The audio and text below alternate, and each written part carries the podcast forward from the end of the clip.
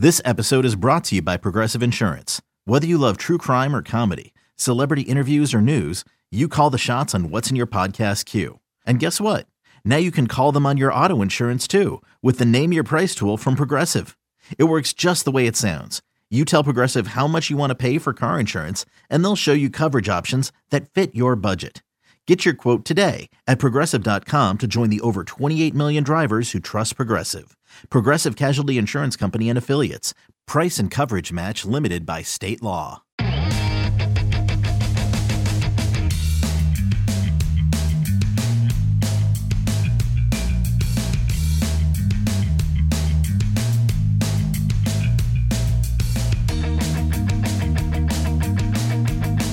Hey, everybody, welcome to another edition of the MLB Pipeline Podcast.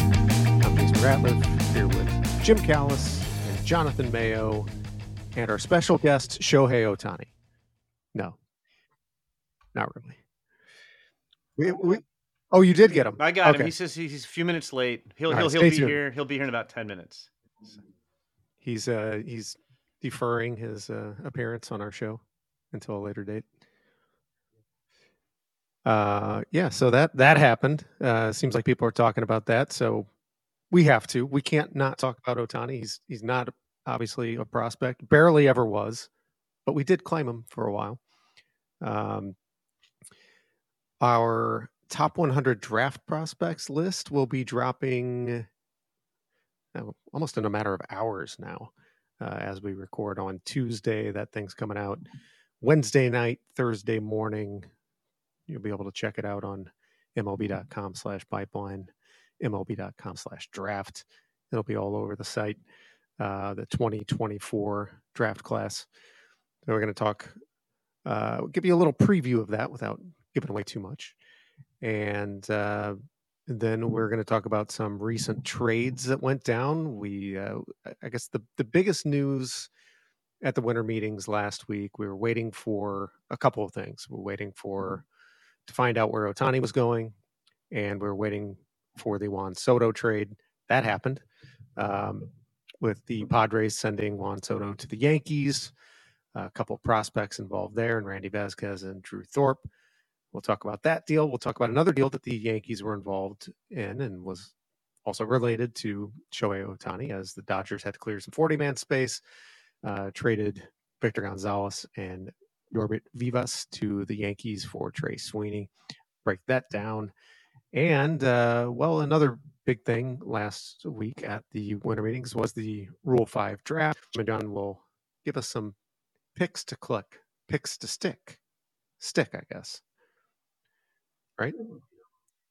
I guess they probably need to click in order to stick these picks. All right. Uh, and we'll wrap up by answering a question from the mailbag. All right. Ohtani. We we we had him back in 2018 when he came over from Japan. He qualified for our rankings lists, and so he was the number one prospect on the 2018 preseason top 100 prospects list. Uh, much to Jim's chagrin, Jim was not a believer. I know. It was not chagrin. it was not chagrin. I, wait, it's funny. I, I looked at clip. It was like funny where I like. I guess I yeah. I I, I was crazy. I, I I was I was just stumping for Ronald Acuna. no, no, you were Acuna you were Jr., stumping for Vlad. the, the crazy. Yeah, yeah. Oh, it was Vlad. You're right. Well, I, I feel good about that too. I was putting Yes. Vlad in the Hall of Fame with his dad, but um, yeah, you know, it's it's funny. I still think about how I had to write the Ohtani scouting report, and it because we we do this every once in a while. We'll write the scouting report for like a major guy when we know he's coming over, so it can go up immediately, and you try not to go crazy. Like I, I think Jonathan, and I, I think I may be slightly more generous on grades than you, but we both try to not be throwing sevens and eights all over the place. but uh, can, can I read my scouting grades? Which which sounded ridiculous right in this. Can you do it in like guy a seems- dramatic voiceover voice? Yes. Would you like Would you like hitting or pitching Hit. first? Okay, here we go. Hit fifty, power seventy, run sixty five, arm eighty, field fifty. Um, and that's like a pretty good report. I mean, pretty like strong report, and it was light. and I'm not going to do the pitching dramatically, but I went 80 fastball, 65 slider, 50 curve, 65 splitter, 50 change, 50 control. I went 70 as a pitcher and 60 as a hitter, and I feel like I was light on him, um, eh, which is kind of funny to think about. But you know what else is funny to think about? Do you remember when he came over here and he struggled? Much like a different type of player like Ichiro, and you had everybody like, "Oh man, I don't know if this is really going to work. Like, what's all the fuss about? Like, I don't know how good this guy is." And he's only the best baseball player ever because nobody's done what he's done. But, but um, but yeah, so I, I guess I should have thrown out more sevens and eights. I guess. I mean, you do like kind of going crazy on those grades. You know, Jasson Dominguez is Mickey Mantle, and well, that wasn't my comp. I was sure. just reporting what others said. So. Uh-huh. Um, and don't and don't sell him short. He's a combination of Mickey Mantle, Bo Jackson, and Mike Trout. Oh, you didn't let me finish. Um, but yes, uh, but yeah, no, Ohtani, we've never seen anything like it, and I'd be very curious to see what happens, you know, if and when he gets back to the mound and uh, that contract and the deferrals and all that. It's just been, it has been the talk of everything. Probably what, Jason, from the winter meetings when we were still there and they were sort of like, is it going to happen when we're still there? And like, is it going to happen the next day? Is he on a plane? Is he, you know, and just uh, he has captured the attention of the baseball world for, for quite some time until he finally made the decision to sign with the Dodgers. Uh, I, I, guess partially because of our farm system ranking. So there you have it. We deserve some credit. You're welcome, Dodgers. That's right. That's right. Uh, yeah, we were uh, we were all awaiting our one seven hundredth cut from uh, Mr. Ota. Well, he he well when he met with the Dodgers, he was inquiring about the strength of their farm system, and I, I believe it was Tom Verducci's story that his the, the lead of his story was talking about the fact that well the Dodgers farm system was ranked by MLB Pipeline as the what was it fifth, sixth compared to the uh, more middle of the pack uh, Blue Jays farm. So clearly the deciding factor, and uh, yeah, we're. I guess when uh, Shohei joins us here in what about five minutes, uh, we'll ask him about our our cuts. Deferred. Um, all right, let's move on to our first non-Shohei topic. The top 100 draft prospects list for 2024 is coming your way very soon. Uh, in fact, depending on when you're listening to this, might be out already. Uh, we put this out in December each year for the following year. Uh, we put out a top 100, then we expand it in April to 150, in May to 200, and in June to 250. Uh, so this is our first version. It'll be interesting to see how it evolves over time. And I have a feeling that this one might, I think it's going to have more changes between now and the final product in, in June than last year's at the top. Is that is that safe to say? I think I would say that there's a chance for there to be more changes at the top. Uh, although, you know, if you look at last year's, uh, you know, top five at this time, it was Dylan Crews, Chase Dollander, Wyatt Langford, Paul Skenes, and Jacob Gonzalez. Uh, and so that did change somewhat. You know, the high schoolers who were next on, on, on, the top 10, Max Clark and Walker Jenkins, ended up in the top five to make that ridiculous quintet uh, that we saw go at the top of the, the draft in July. But I, so I guess it wasn't like a huge, like a marked change. I think this group, because there it, it's uncertain, there's no clear cut top, but there are some guys with track record.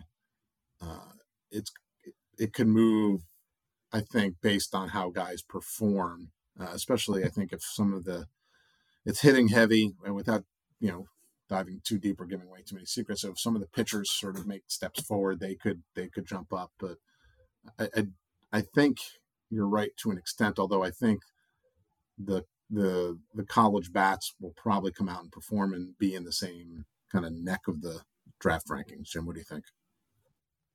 Yeah, no, I agree with that. I, I do think it's volatile for a number of reasons. I, I don't think it's you know last year we we repeatedly talked about how you had five guys who were legitimate number one picks uh, in, in, any draft, and any of those guys, like if Walker Jenkins, who went fifth among them last year, was in this year's draft, he'd be the clear number one, I, I think, right now.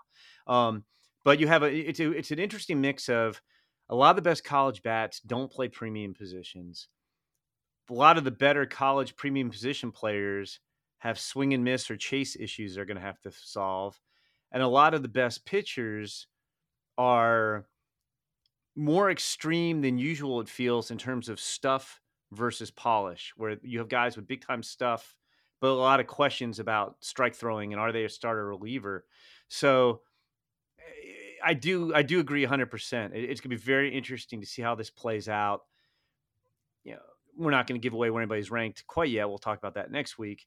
But I, I could see it being a big shakeup, not just the top five, but I could see the top 20 looking a lot different when we start really getting into this next April, May, and, and June leading up to the July and draft. without getting into any details, the, the top of the list is going to be very college heavy, more so than we've seen in in quite a while.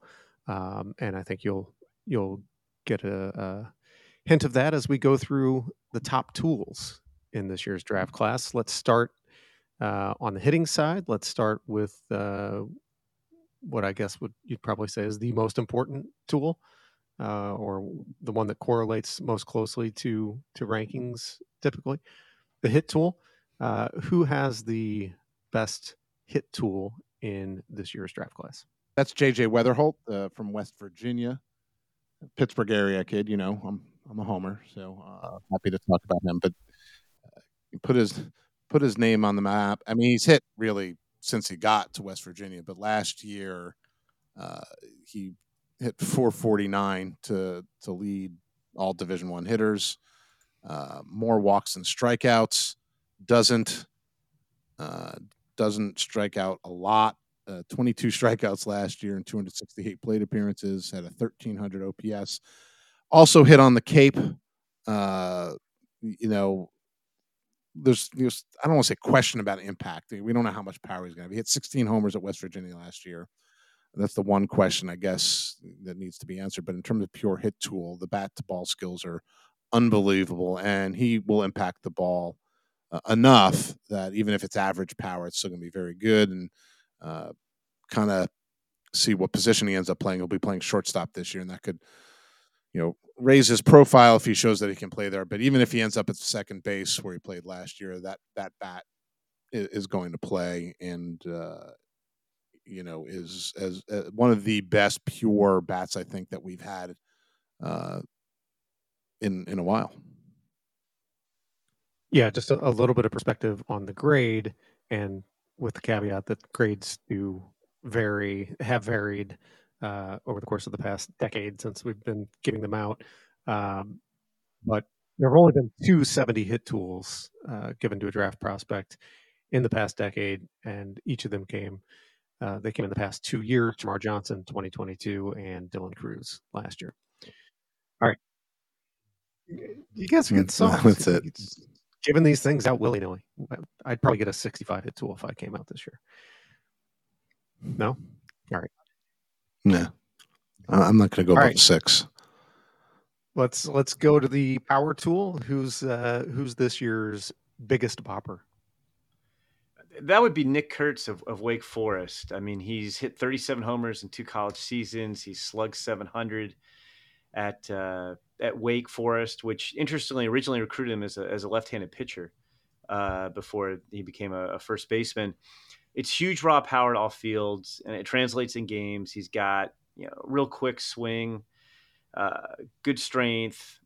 His he's a left-handed hitter. The, the the stroke's designed to to launch balls in the air, but he's not one of these one-dimensional guys. Like I think you could argue he might be the second best hitter in terms of hitting ability in the draft behind JJ Wetherholt. I mean, he he has no real weakness. He hits lefties, he hits righties. He's successful against all types of pitching, controls the strike zone, walks more than he strikes out. There's no real holes on, you know, covers the plate well, hits the ball hard all over the ballpark. So, I, you know, I know I'm we're both Mr. Anti Comp, but I got a uh, a Jim Thome comp on Nick Kurtz. Wow. Jim Thome with defensive value because he's a good first baseman. So um, I, I, think he's, I, you know, I, I, think the other guy who's up there is is since we are talking about Shohei, the the college version, college's best two way player, Jac Caglianone at, at, Florida, has comparable raw power, but I think Kurtz is a better hitter and will get to a little bit more of it than, than Caglianone will. Caglianone led the nation in home runs last year as Florida went to the College World Series finals. Only the uh, fourth 65 power grade that's been given out since 2015. Uh, who would, off the top of your head, you guys remember? Uh, Jac Caglianone got one on. Oh, we're talking. Well, prior, to prior this to year. year. Sorry, prior to this year. Uh, Spencer Torkelson. Torkelson is one. Yeah, I would have guessed that. There was one last year. A Wyatt Langford. Wyatt Langford, and uh, 2022 Jacob Berry. Oof, I was a little high on that. All right, let's go arm. No, no. Let's go run. Yeah, I figured we. I'm tired. I don't want to go run. Very nicely done. So I'll I'll go, go I'll go run. We all know how much I love to run, but uh, Austin Overn at Southern Cal uh, is the guy who has stood out the most. Put a, a 75 on him. There were some scouts who put an eight on him and kind of tried to find a tiny bit of middle ground. It's splitting hairs a little bit, but the the speed is absolutely ridiculous, and he's still learning how to use it. I mean, he stole stole 16 bases last year, uh, but also had 14 triples uh, for USC. Uh, that helped him end up with a 932 OPS. Uh, he is definitely a sort of table setter type.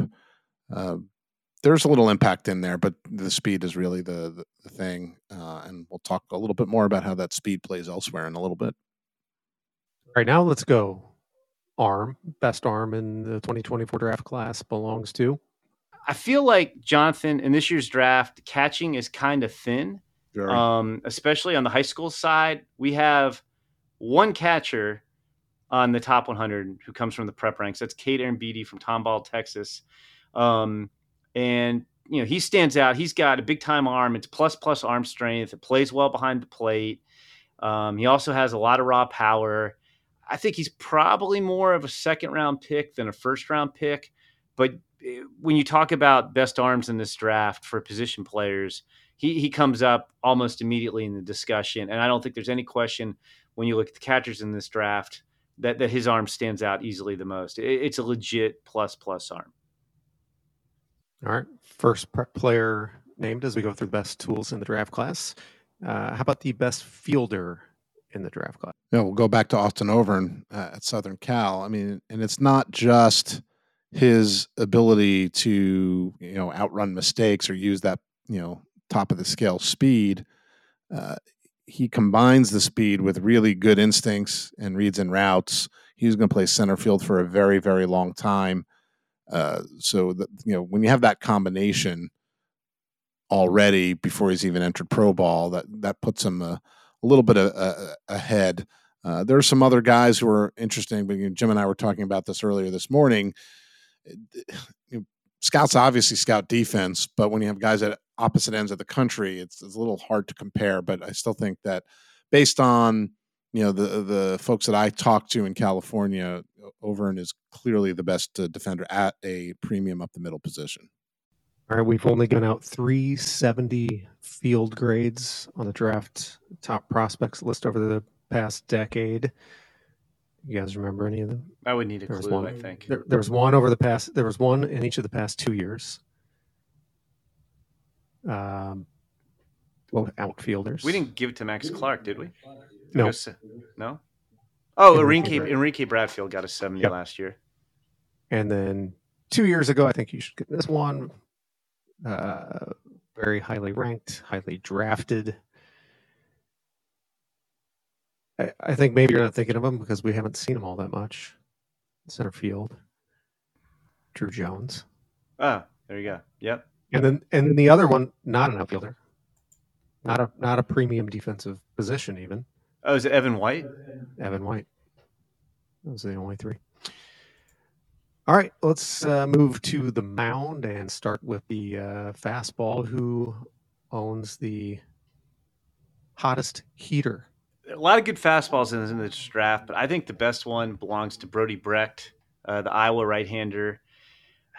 You know, he matched up with Paul Skenes last year, and he threw 101 against Paul Skenes. Skenes beat him when they played LSU, um, and his his fastball slider combination is comparable to Paul Skenes. He doesn't have nearly the polish, which is why we're not talking about him at the very, very top of the draft right now. But he sits at 96 to 99 miles an hour with his heater. And besides the velocity, it's got explosive running action. It's got much better fastball shape than Skenes. He needs command. And what's interesting is Iowa actually, as good as Brody Brecht's fastball is, and I think it's the best fastball in this draft, Iowa had him throw more sliders and fastballs last year, which didn't really help him improve his well below average command of the fastball. But Brecht's fat, like when I was talking before about guys who have really good stuff, he's the extreme stuff over polish guy right now.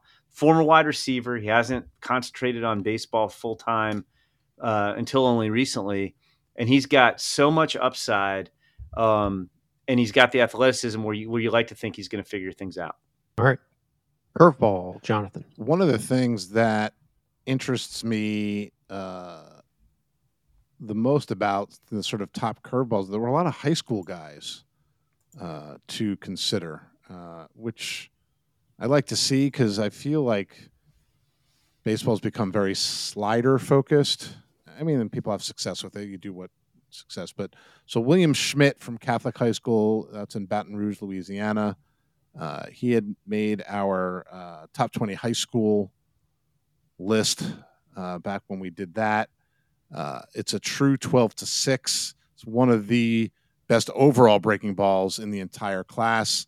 I think it's a combination of you know the the the spin and the characteristics of it, and he can throw it for strikes. And you know that's a combination that you don't see very often from anyone, let alone a high schooler. Uh, and, and he's got other he's other stuff. He's up to 95 with his fastball. Uh, so he's not just a, you know, kind of a spin monster, but that curveball really helps set him apart. I'm going to interject with a quick quiz. Are you ready for a quick quiz? Let's do it. Okay. There have been four recent big leaguers who have gone began their high school began their careers at Catholic High and went to LSU before they went to the majors. Two of them pitchers, two position players. Both of the pitchers were first round picks out LSU. Can you name either pitcher.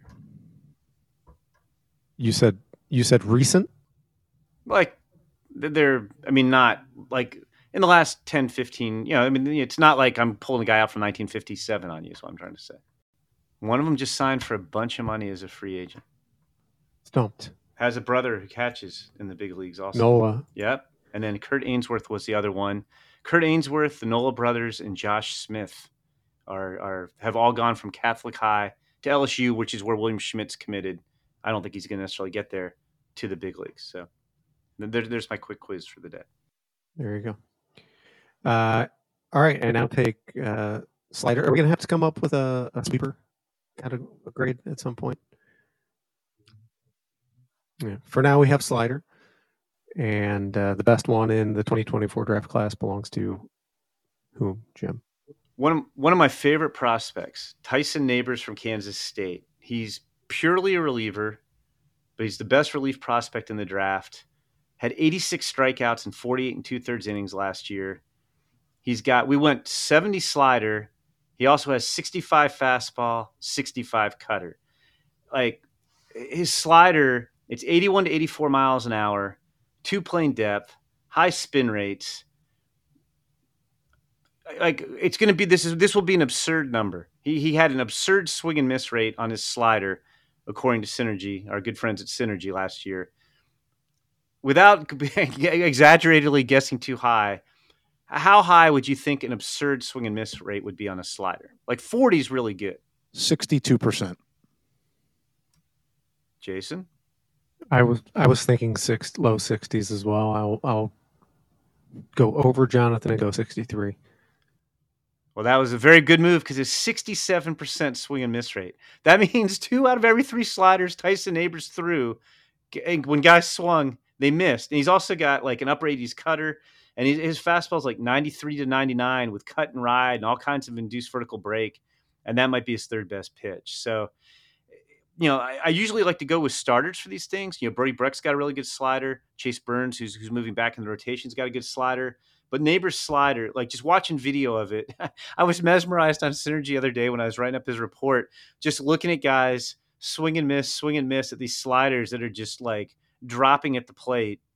It's ridiculous. I'm, I'm very excited. I, will be curious to see where he goes in the draft. We, we, say this every year and it really pans out, but I do think this is the type of guy that, you know, maybe like, you don't like to draft relievers too high, but like late second round, a team that has, you know, a contender, this guy could get to the big leagues really, really quick because he throws strikes with all three pitches too.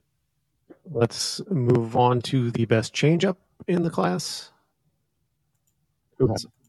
And that would be another one of I. I think I'm dominating the pitching categories, Jonathan, uh, for for whatever reasons we we, we the way we split the draft. But Drew Beam from Tennessee, uh, who has a chance. I, I think he's going to wind up going somewhere in the middle of the first round. Um, changeup is probably his best pitch. It's, it's, it's not the sexiest stuff. It's just he has really good control of solid stuff. We, we put a six on the changeup. It's it's it's his best pitch. It kind of makes everything play up because you can't you try to you know get too aggressive against him, or he can make you look really silly. But he just has some of the best feel in this draft, and and I think the best changeup kind of give him a slight edge over Illinois high schooler Ryan Sloan, who also has a pretty good changeup too. All right, and uh, no rest for the weary here, Jim. Best control. We're going to go uh, best control. We're going to go with Josh Hartle of Wake Forest, and it'll be interesting. You know, I, have talked about you know Drew Beam is an exception, but I think Hartle's the biggest exception to what I was talking about with Brody Brecht and Chase Burns and some of these guys who have big time stuff and are trying to figure out uh, the, the, the pitching aspect of it. Josh Hartle's the opposite. I mean, he was a guy who a lot of teams thought was the best high school lefty in the 2021 draft, but he, he wanted to go to Wake Forest, so he didn't get drafted. Um, All American last year is Wake finished third at the College World Series, and the stuff's you know I, I, pedestrian's probably a little harsh. You know he's got a, he's got a plus slider, average fastball, average changeup, solid cutter, but he just has a real easy delivery and he throws a ton of strikes. You know moves the ball around. It's not just control; it's command. 140 strikeouts, 24 walks, and 102 innings last year. Um, and he just can really, really pitch and I I want to say, Jonathan, I have not committed. Have you? I haven't committed our list to memory. I don't know if you've committed our list to memory either. I think he's our highest ranked pure pitcher because Caglianone's a, a two way guy on on the on the draft top 100. So. No, that, that's right, and I think that's what's going to be really interesting among the the sort of college arm and you know, pitching in general. You mentioned, uh, you know, Brecht and Burns with the pure stuff, and can they show they can start? When you have a guy like Hartle, it's much more floor. Pretty certain he can start in the big leagues, but he doesn't have that sort of top of the rotation frontline starter uh, profile. So it's going to be, you know, it'll be an interesting uh, thing to to watch and, and how those guys are evaluated as the spring season unfolds. All right, those are the best tools in the 2020, 2024 draft class. The top 100 draft prospects list coming your way. That's dropping on Wednesday night on MLB.com. Check that out. We're going to take a break. When we come back, we're going to talk trades. That's coming up next on the MLB Pipeline Podcast.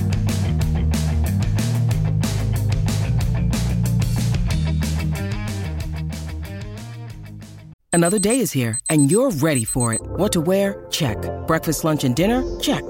Planning for what's next and how to save for it? That's where Bank of America can help. For your financial to-dos, Bank of America has experts ready to help get you closer to your goals. Get started at one of our local financial centers or 24-7 in our mobile banking app. Find a location near you at bankofamerica.com slash talk to us. What would you like the power to do? Mobile banking requires downloading the app and is only available for select devices. Message and data rates may apply. Bank of America and a member FDIC.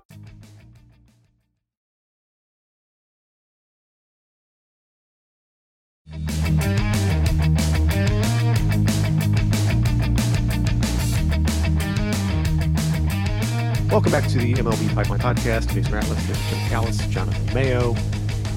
bad news. Uh, we're supposed to be joined by Shohei Ohtani, at least in our minds. I, I, heard. I heard he's on a plane. I, I, heard he's on a plane from LA to Toronto, and that's why he can't join us.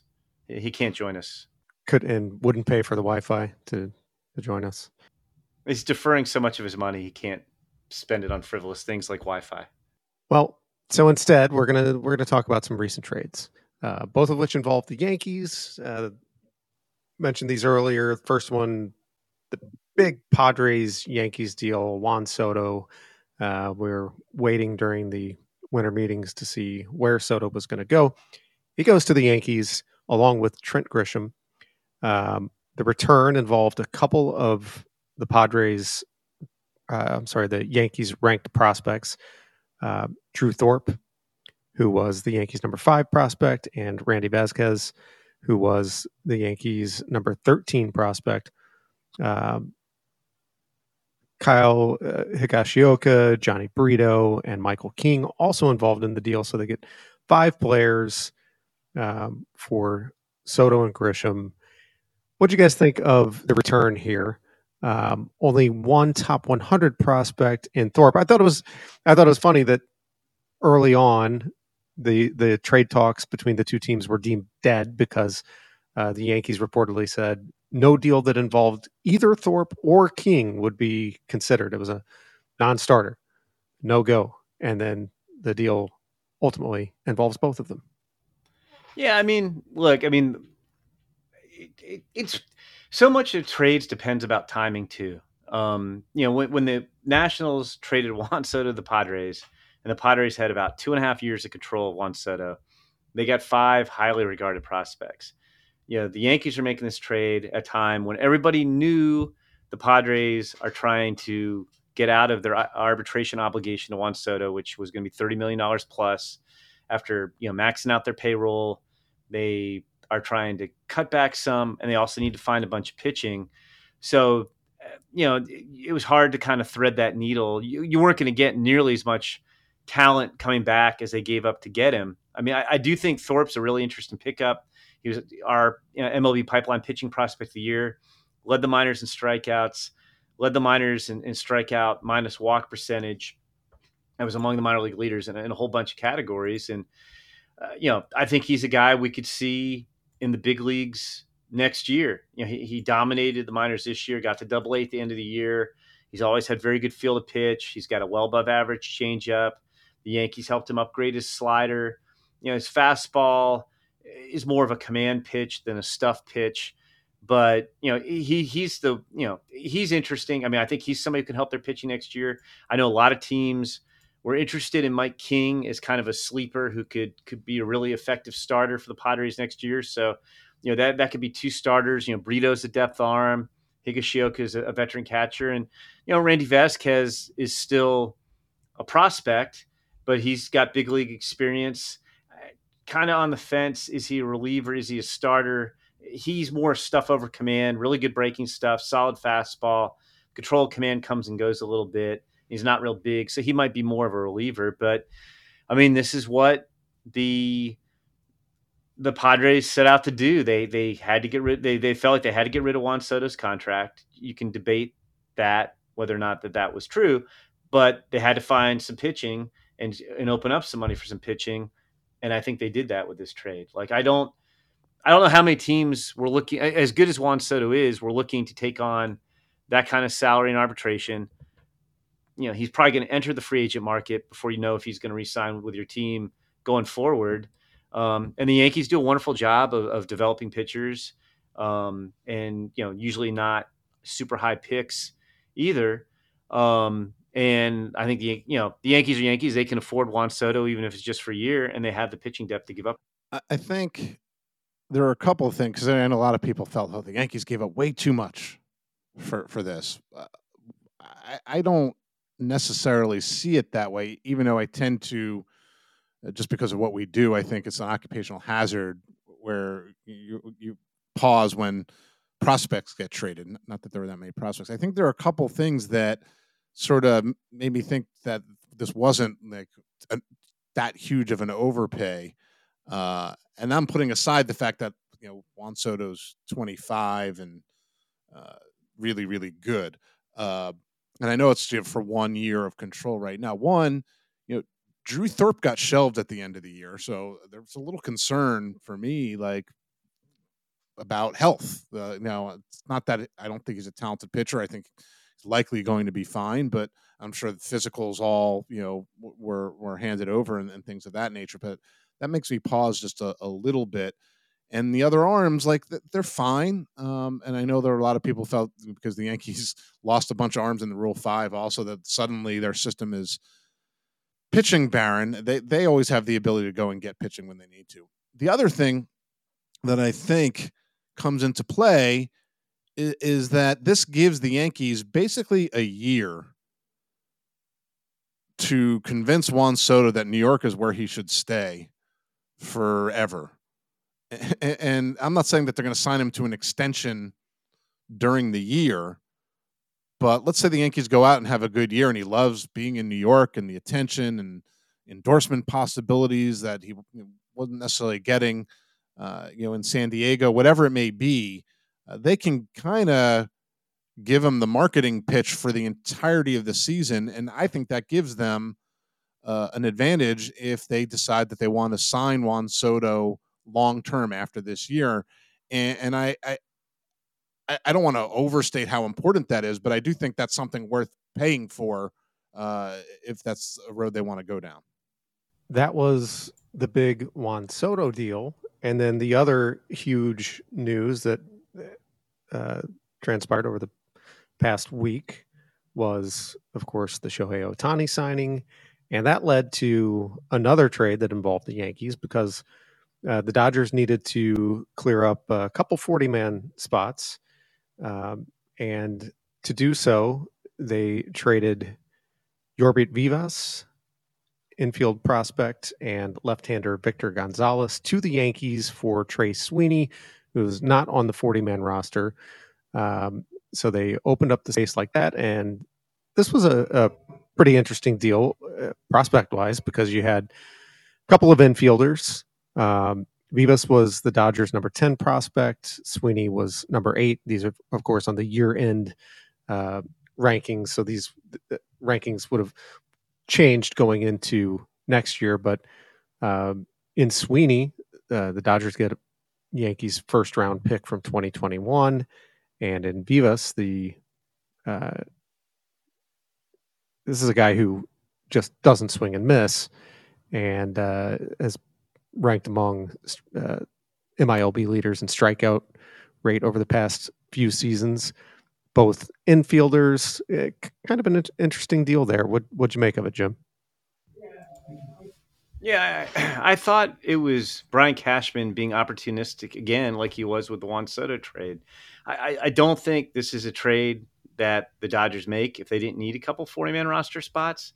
Um, it, it's not. I'm not saying it's one sided, but I just don't think they would have made the trade. You know, Gonzalez, I think, is is a useful reliever for the Yankees, and I think Vivas has more prospect value than than Trey Sweeney, although he's on the 40 man, and and that was a liability for the Dodgers. I mean, it, it's kind of a like a Luis Arraez profile. I'm not saying he's going to win a batting title, but it's like extreme contact, overpower, um, there's a little bit of sneaky pop. He might be 10, 12, 15 home run guy, draws some walks. He's just an okay defender, fringy runner, fringy arm. He's played some third, where that's a stretch with his arm. Second's his primary position. Um, you know, interesting guy. Like, like it's it's it's it's definitely hit over impact, and it, it's kind of a one tool profile. But like you were saying earlier in the podcast, Jason, I mean that that's the tool that often depends on whether you play in the big leagues or how much you play is your ability to hit, and he can hit. You know, Sweeney. Sweeney's like I, I'm not that the Yankees don't have a good development program, but like I just think the Dodgers as the best organization in terms of helping players maximize their talent. And I'll be curious to see what they do with Trey Sweeney, who was a first round pick out of Eastern Illinois two years ago.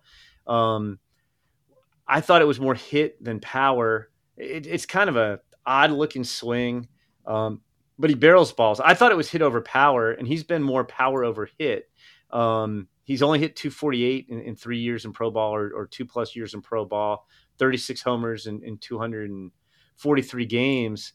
he's played shortstop. I, I, think he's more of a third baseman, maybe a second baseman long run.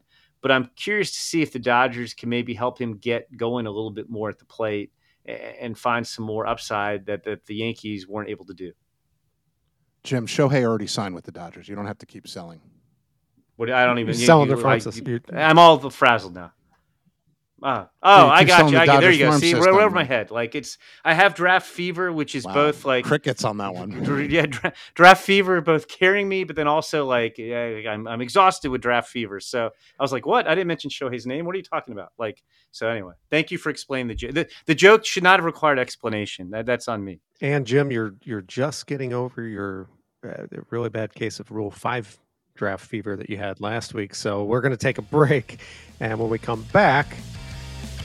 We'll uh, we'll look at which Rule Five picks have the best chance to stick in the big leagues, and we'll answer a question from the mailbag that's coming up next on the MLB when you need mealtime inspiration, it's worth shopping Kroger, where you'll find over 30,000 mouthwatering choices that excite your inner foodie. And no matter what tasty choice you make, you'll enjoy our everyday low prices, plus extra ways to save, like digital coupons worth over $600 each week. You can also save up to $1 off per gallon at the pump with fuel points. More savings and more inspiring flavors make shopping Kroger worth it every time. Kroger, fresh for everyone. Fuel restrictions apply.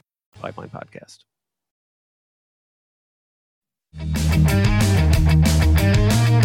Welcome back to the MLB Pipeline Podcast. Jim Callis, Jonathan Mayo. I'm Jason Ratliff. Time to talk Rule 5 draft.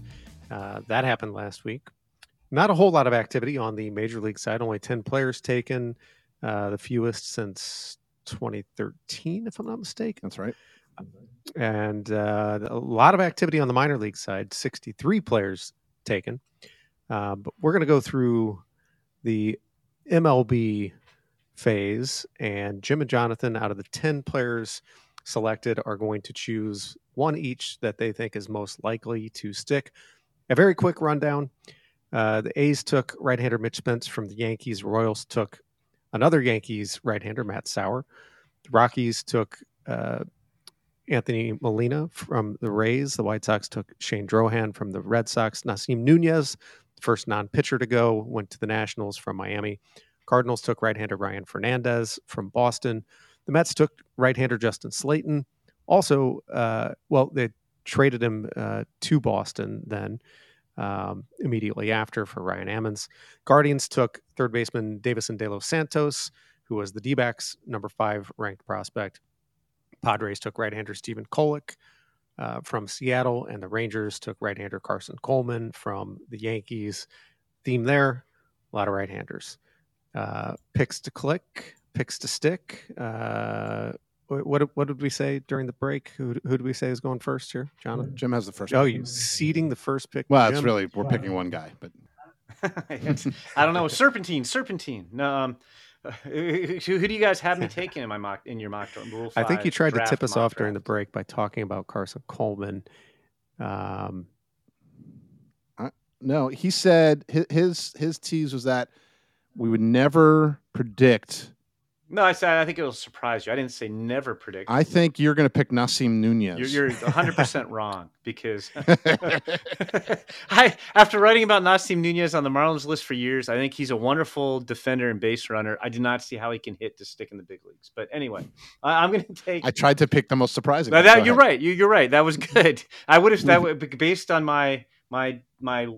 Uh, skepticism about Nasim Nunez's bat, that would have been a huge surprise. Good, call. I, am going to go with Ryan Fernandez, who the Cardinals took from the Red Sox, and you know he kind of fits a profile of, of guys who I think are easier to stick. He's a reliever. He's been in AAA. He actually throws a decent amount of strikes. He got hit at Worcester. He had a issue giving up too many home runs, but you know he he's got the stuff to to succeed. I think he sits in the mid 90s it's more velocity the movement, so he's going to have to locate a little bit better. But he's got an upper 80s slider, low 90s cutter. It's power all the way. He throws enough strikes, and so anyway, he he's my pick to to stick is Ryan Fernandez with the, the Cardinals. I will I will go with reliever. All right, and Jim, who do you have Jonathan taking in your mock? I think he's going to go with Mitch Spence, but we'll see. You are correct. Uh, I'm just picking right off the top. Uh, it has as much to do with the A's roster as it does any belief in Mitch Spence. I, I think, by the way, that Mitch Spence is is good. Uh, you know, the stuff is you know average, really, uh, in the end, but he's proven to be very, very durable. Um, you know, led the minor leagues in innings uh, with 163. He did it in AAA. Uh, missed, you know, misses a decent amount of bats. Of the arms taken, he is the one who I feel has the chance to start. Uh, and has more of a starting pitching profile anyway. I think you could put him in the pen and the stuff might tick up a little bit. Um, you know, I know the Royals said that they may eventually give Matt Sauer a chance to start down the road, maybe kind of like what they did with Brad Keller successfully when they when they took him a few years back. But I think that Spence's success and durability in AAA combined with the A's need for pitching, uh, I think Spence is going to end up in that rotation to start the year. Last year they took Ryan Noda and he played pretty much every day, you know, first base DH.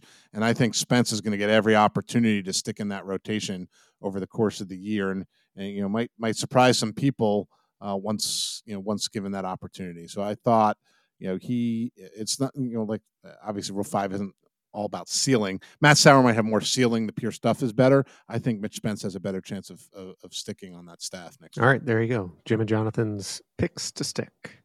Rule five picks to stick.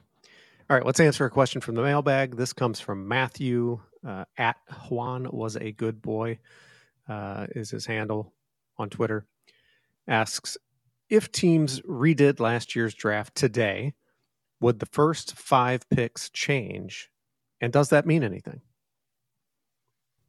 That's a fun question. I'm going to let Jonathan go first because I tackled this. I did the top 10 picks in a pipeline inbox a couple oh. six eight weeks ago. Um, but uh, I will I will set it up by by recapping last year's top five picks, and then Jonathan, you can take first sure. crack at it. You had the Pirates taking Paul Skenes, uh, Nationals falling with Dylan Crews, both out of LSU. The Tigers took high school outfielder Max Clark at three.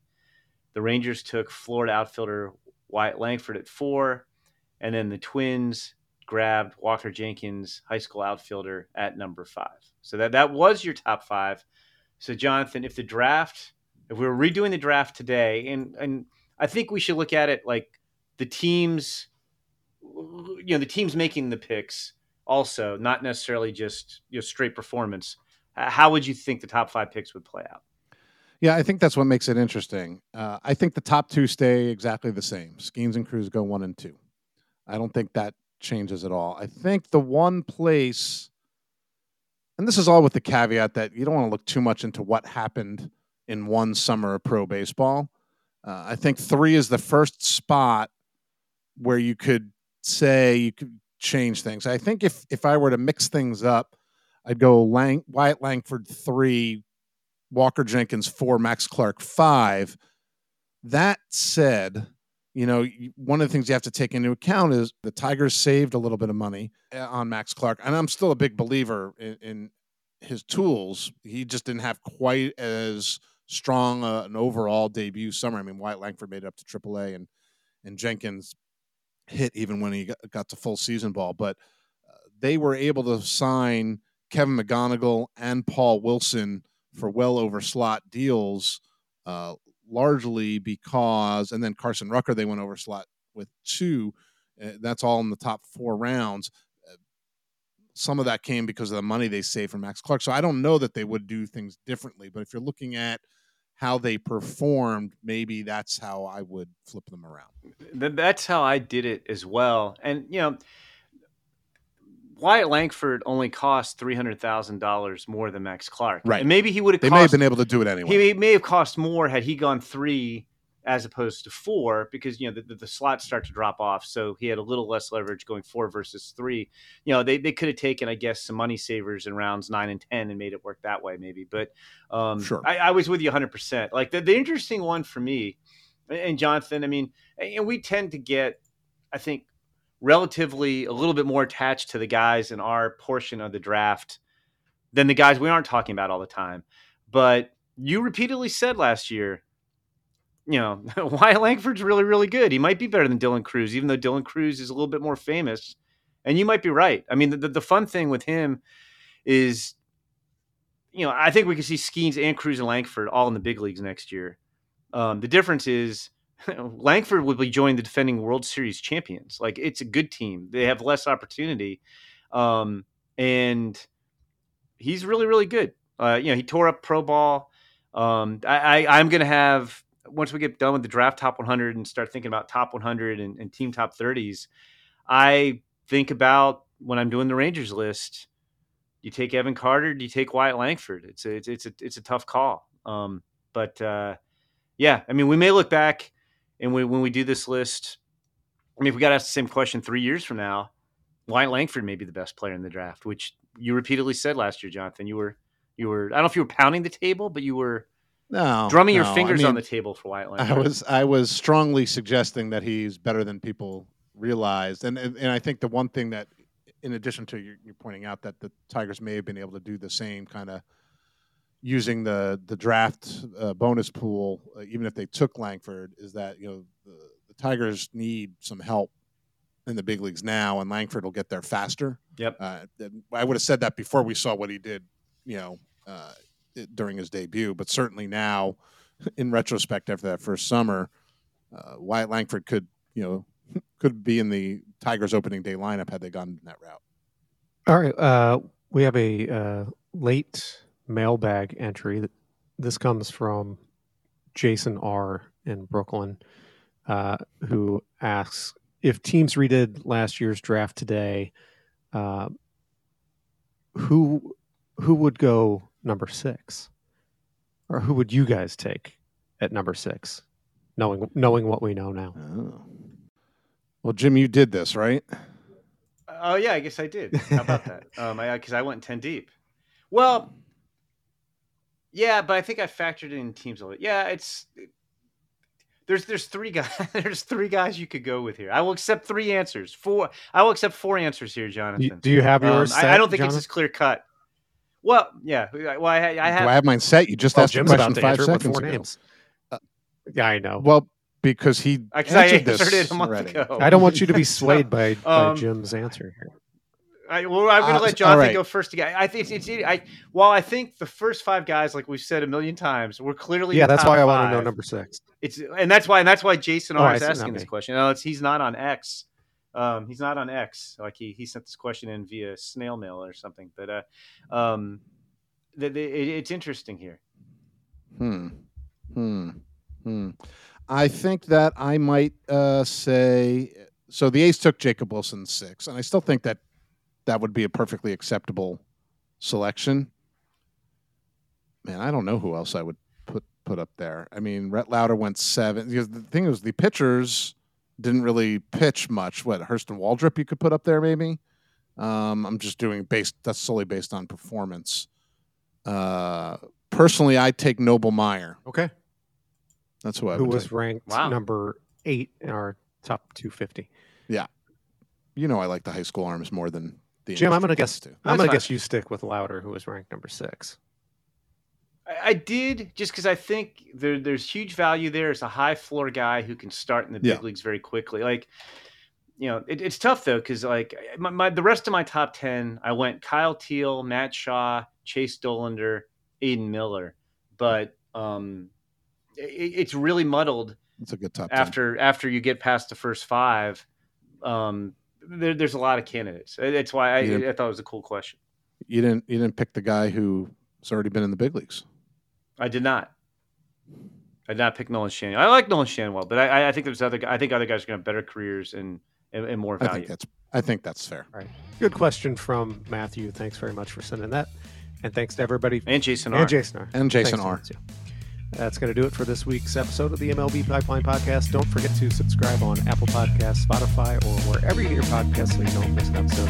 If you're enjoying the show or have any suggestions, leave us a rating and a review. Thanks for listening. See you next week.